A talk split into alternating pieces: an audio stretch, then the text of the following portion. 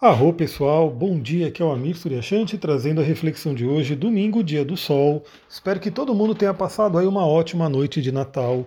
Tivemos aí uma noite de Natal capricorniana, bem capricorniana, porque tivemos aí esse stellium, né, em Capricórnio na Lua Nova.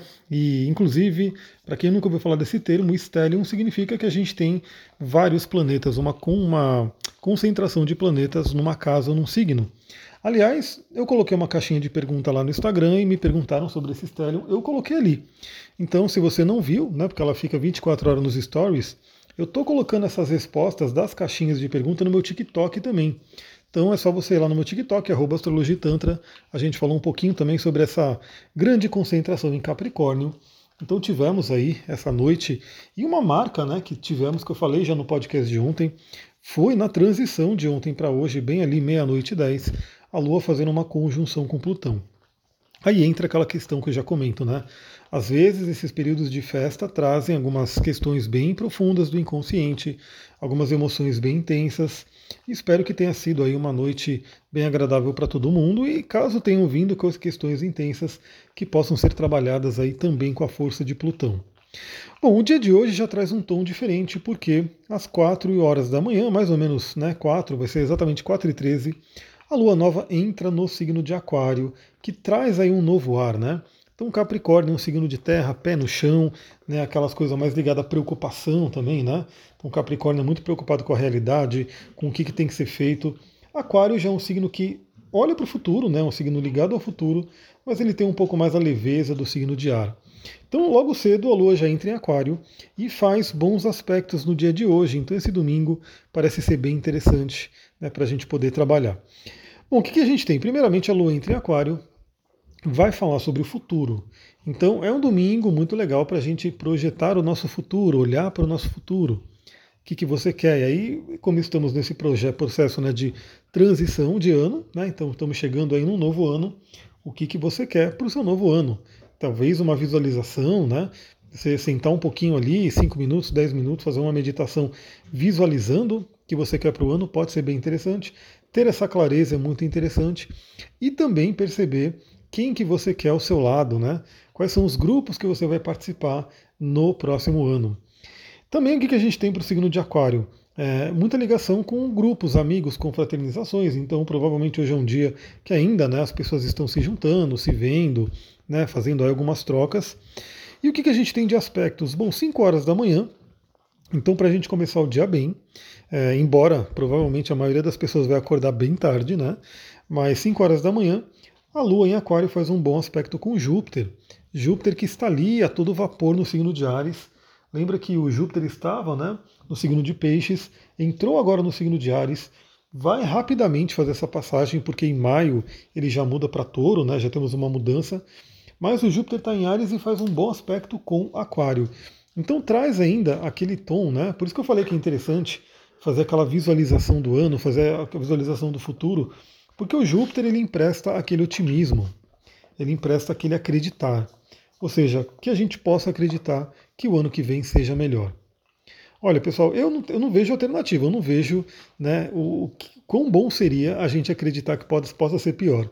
Né? A gente tem que ter, nós sempre tem que ter a nossa preparação, que é o Capricórnio chamando a gente à realidade. Então, fazer todo o preparatório, óbvio, fazer a sua parte, mas acreditar que o ano vai ser melhor acho que é muito bom. Né? Virar o ano e falar, bom, 2022 já foi, agora 2023 vai ser bem melhor, né, e fazer o possível para que isso aconteça. Então o Júpiter ele empresta esse otimismo para a gente poder trabalhar nessa direção. Depois, teremos aspecto só às 20h30 da noite, que vai ser com Marte, um trígono com Marte.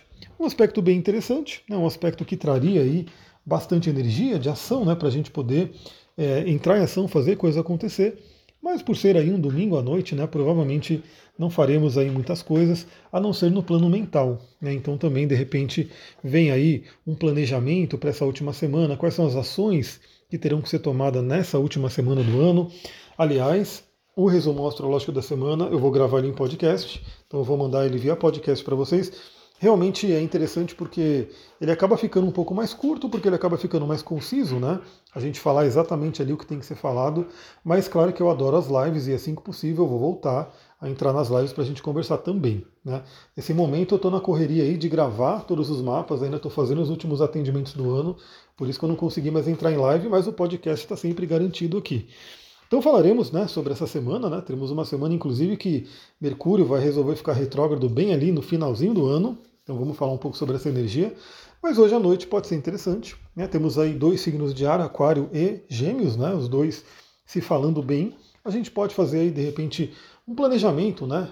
Ver ali quais são os passos que serão dados aí nessa última semana do ano. Chegamos, hein? Passamos por mais um ano, vamos entrar um próximo ano e faremos aí o melhor dele. Bom, às 21 horas, a Lua faz uma quadratura com os nodos lunares. Então a gente tem também aquele chamado à correção da alma, chamado à missão. E aproveitando, né? Vou aproveitar essa oportunidade para falar um pouquinho mais sobre cabeça e cauda do dragão. Já me pediram, né, sobre isso, depois eu acho que eu vou criar um conteúdo específico, aliás, para 2023, eu sei que eu vou ter que criar alguns conteúdos específicos, né, fora o podcast também de astrologia, porque eu sei que tem gente que busca esses assuntos, então eu quero até facilitar as pessoas me encontrarem no YouTube, né? Então, se você tiver algum assunto de sugestão, lembra, você pode mandar lá no Instagram e eu vou, né, juntando aqui. Mas o assunto Nodos Lunares é muito interessante, eu vou falar um pouquinho mais sobre eles aqui, porque hoje a Lua em Aquário faz uma quadratura, faz um aspecto de tensão, chamando a atenção para esse eixo, né?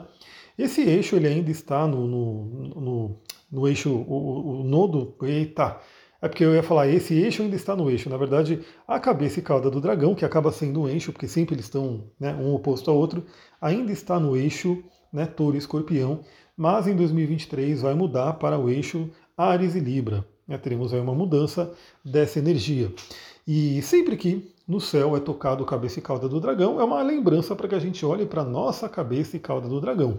Embora não necessariamente a nossa cabeça e cauda do dragão estará sendo tocada.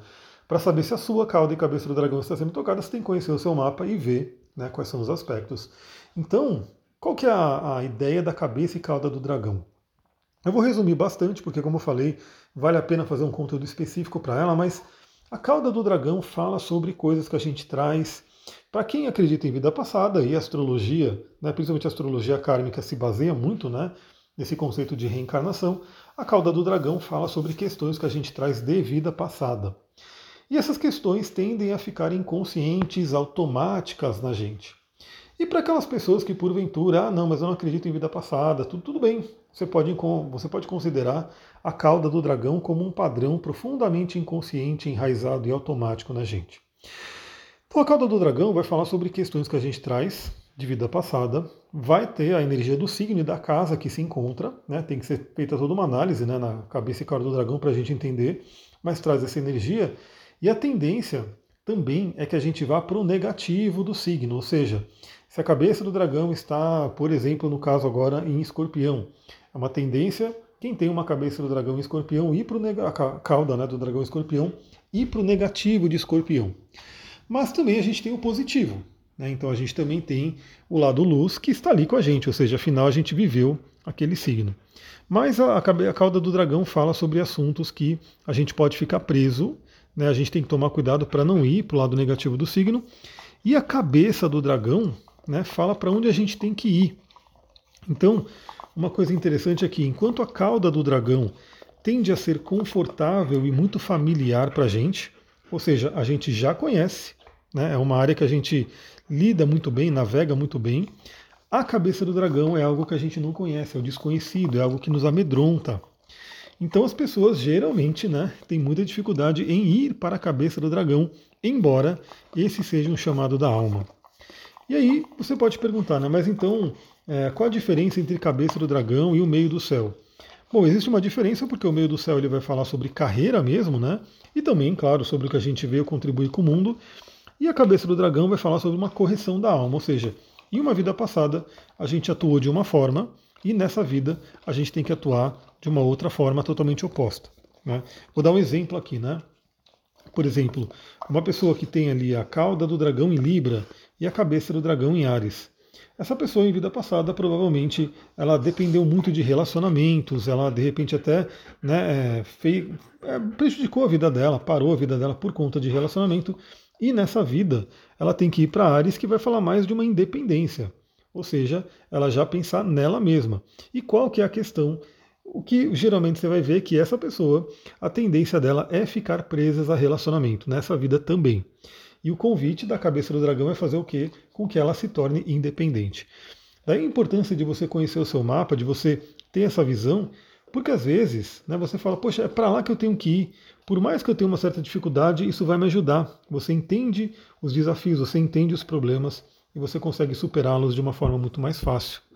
Então fica a dica, Olha isso, a cabeça e cauda do dragão, para você poder entender. E hoje, domingo à noite, a gente tem essa quadratura que vem nos lembrar, Será que estamos vivendo a nossa correção de alma? Será que a gente está fazendo aquilo que a gente veio fazer? Eu posso falar que estou vivendo a minha, estou muito feliz com isso, porque eu tenho uma cabeça do dragão em Gêmeos, na casa 3, Então eu tenho uma tendência a estudar muito, a ter um conhecimento, mas deixar ele só para mim. E depois que eu entendi o lance da minha cabeça do dragão, eu passei a compartilhar tudo. Então vocês veem que eu estou sempre compartilhando aí, o podcast é todo dia, sempre eu busco compartilhar como eu posso um conhecimento. Estou vivendo essa cabeça do dragão. E tem alguns outros detalhes que em 2023 eu sei que eu preciso melhorar, que eu preciso aumentar. Então, para mim também, mesmo eu já estando vivendo bem a minha cabeça do dragão, é um momento bom esse domingo à noite para visualizar e falar, bom, em 2023 eu quero adicionar alguns elementos a mais à minha cabeça do dragão. Bom, e para finalizar realmente esse dia, lá para a noite, a gente vai ter às 23 horas a Lua falando bem com Quíron, fazendo um bom aspecto com Quíron. Aí é aquele aspecto de cura, trazer o nosso aspecto curador. Então, principalmente se Plutão, se a Lua, fazendo conjunção com Plutão ali, trouxe algum evento desestabilizador, alguma ferida à tona, pode ser que essa noite venha uma coisa de cura mesmo, da gente conseguir entender e da gente conseguir ultrapassar aquela dor que veio. Pessoal, é isso. E aproveitem o dia. Espero que seja um dia maravilhoso para todo mundo. Lembra, estamos nesse período aí de festas, então possivelmente algumas pessoas nem estão ouvindo porque estão ali na correria de festas, mas é um momento muito interessante para você que está ouvindo ajudar com que esse projeto continue e cresça, Então compartilha, manda para uma pessoa, duas, aquela pessoa que de repente você sabe que ouve, que é sua amiga ali, já ouve junto com você, pergunta para ela se ela ouviu, manda para ela, e aí faz totalmente essa mensagem chegar a mais pessoas. Vou ficando por aqui, a gente ainda fala hoje, Vou mandar o resumo astrológico para vocês. Muita gratidão, Namastê, Harion.